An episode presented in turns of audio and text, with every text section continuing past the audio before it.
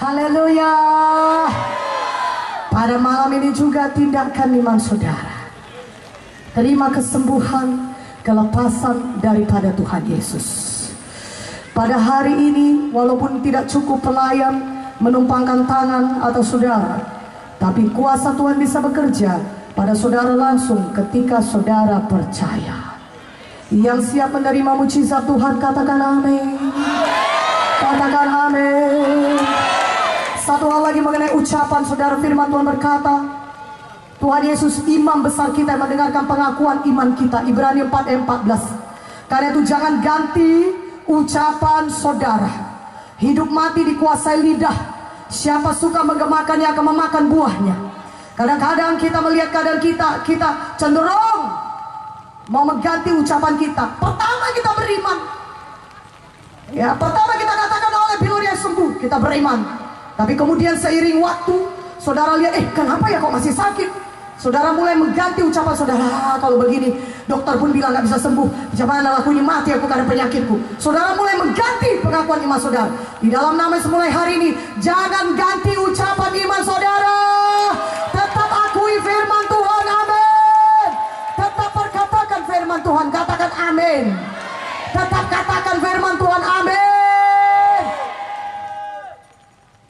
Haleluya. Mulai malam ini jangan lagi ucapkan Bisa mati aku Karena penyakit ini. Sudahlah orang lain pun bilang aku nggak ada gunanya. Orang gagalnya aku. Orang tua aku miskin. Kakekku pun miskin. Aku pun miskin juga nih ini uang di dompetku ini nggak pernah ada. Kosong terus. Aku orang gagal Aku bukan orang yang berhasil Aku tidak bisa diberkati Tuhan kalau saudara berkata demikian terus mengenai diri saudara, saudara akan memakan buahnya. Hidup mati dikuasai lidah. Siapa suka menggemakannya akan memakan buahnya. Kalau saudara terus menerus mengucapkan perkataan yang kalah, perkataan yang negatif, maka itu membuka pintu kepada setan untuk membawa kesusahan lebih besar kepada saudara dan menjadikan perkataan negatif saudara itu betul-betul jadi kenyataan.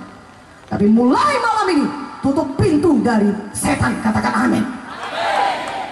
Jangan biarkan setan bekerja dalam saudara dengan apa? Dengan saudara berubah ucapkan hanya firman Tuhan saja.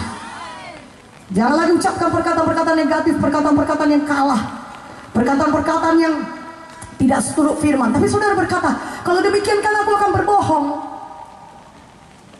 ya kalau memang nyatanya aku ini kan miskin nyatanya kan aku ini memang sakit kalau aku bilang aku nggak sakit, nggak sakit itu kan menyang, itu kan menyangkal-nyangkal kenyataan. Saudara bilang, saudaraku yang kekasih dalam nama Yesus, sekarang saya mau sampaikan kepada saudara, fakta memang berkata demikian.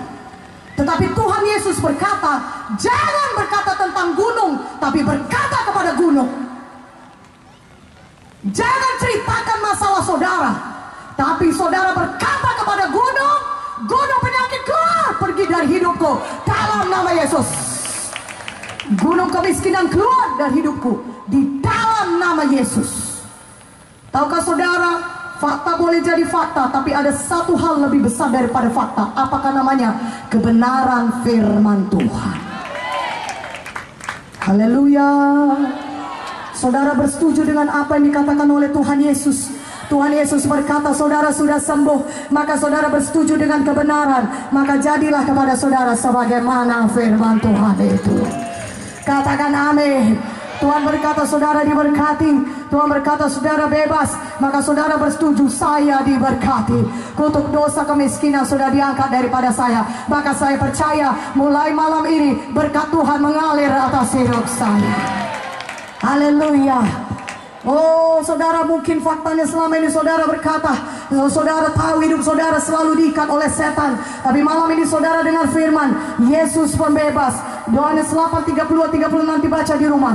Yesus pembebas. Dan kalau Yesus memerdekakan saudara Saudara betul-betul merdeka.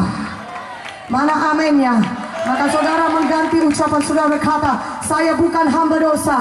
Yesus sudah memerdekakan saya saya tidak lagi diikat oleh narkoba. Saya tidak lagi diikat oleh judi. Saya tidak lagi diikat oleh minuman keras. Saya tidak lagi diikat oleh kenajisan. Tapi Yesus sudah membebaskan saya. Gimana aminnya lebih kuat aminnya? Yesus sudah memerdekakan saya. Darah Yesus sudah memerdekakan saya. Ucapkan kehidupan, ucapkan firman Tuhan, maka saudara akan mendapatkan kehidupan dari firman Tuhan yang saudara ucapkan. Siapkah saudara menerima mujizat Tuhan? Haleluya. Siapkah saudara bertindak? Ada 10 orang kusta di Lukas 17 ayat 11 19. Masih kustaan. Jalan terseok-seok datang kepada Yesus dan berkata, "Yesus, kasihanilah kami." Apa kata Tuhan Yesus? Tuhan Yesus tidak menepuk-nepuk punggung mereka, "Ih, kasihan, kasihan."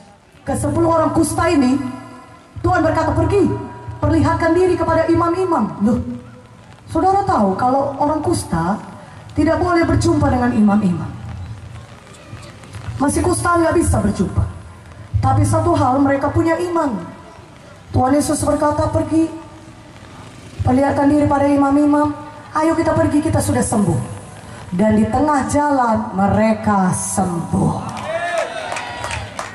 Katakan amin. Hari ini tindakan iman saudara. Jangan katakan, oh masih sakit. Diam. Jangan katakan demikian. Ubah ucapan kita. Katakan, aku sudah sembuh oleh belor Yesus. Aku sembuh.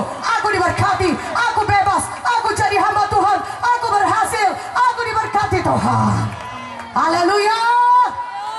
Saudara menerima mujizat Tuhan. Mari pada hari ini angkat tangan saudara yang membutuhkannya.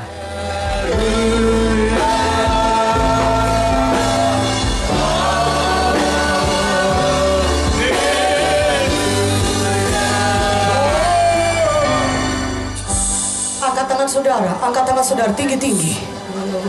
Dengarkan baik-baik. Tuhan Yesus ada di sini.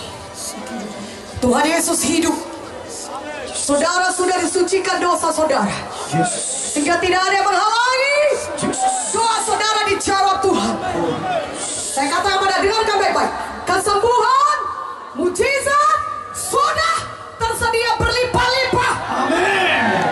Karena Yesus sudah mati dan bangkit kembali. Sudah tersedia. Saya ulangi, sudah tersedia. Bagian saudara adalah percaya. Dan kalau saudara percaya, saudara bisa menerima mujizat Tuhan. Yang percaya katakan amin dengan kuat.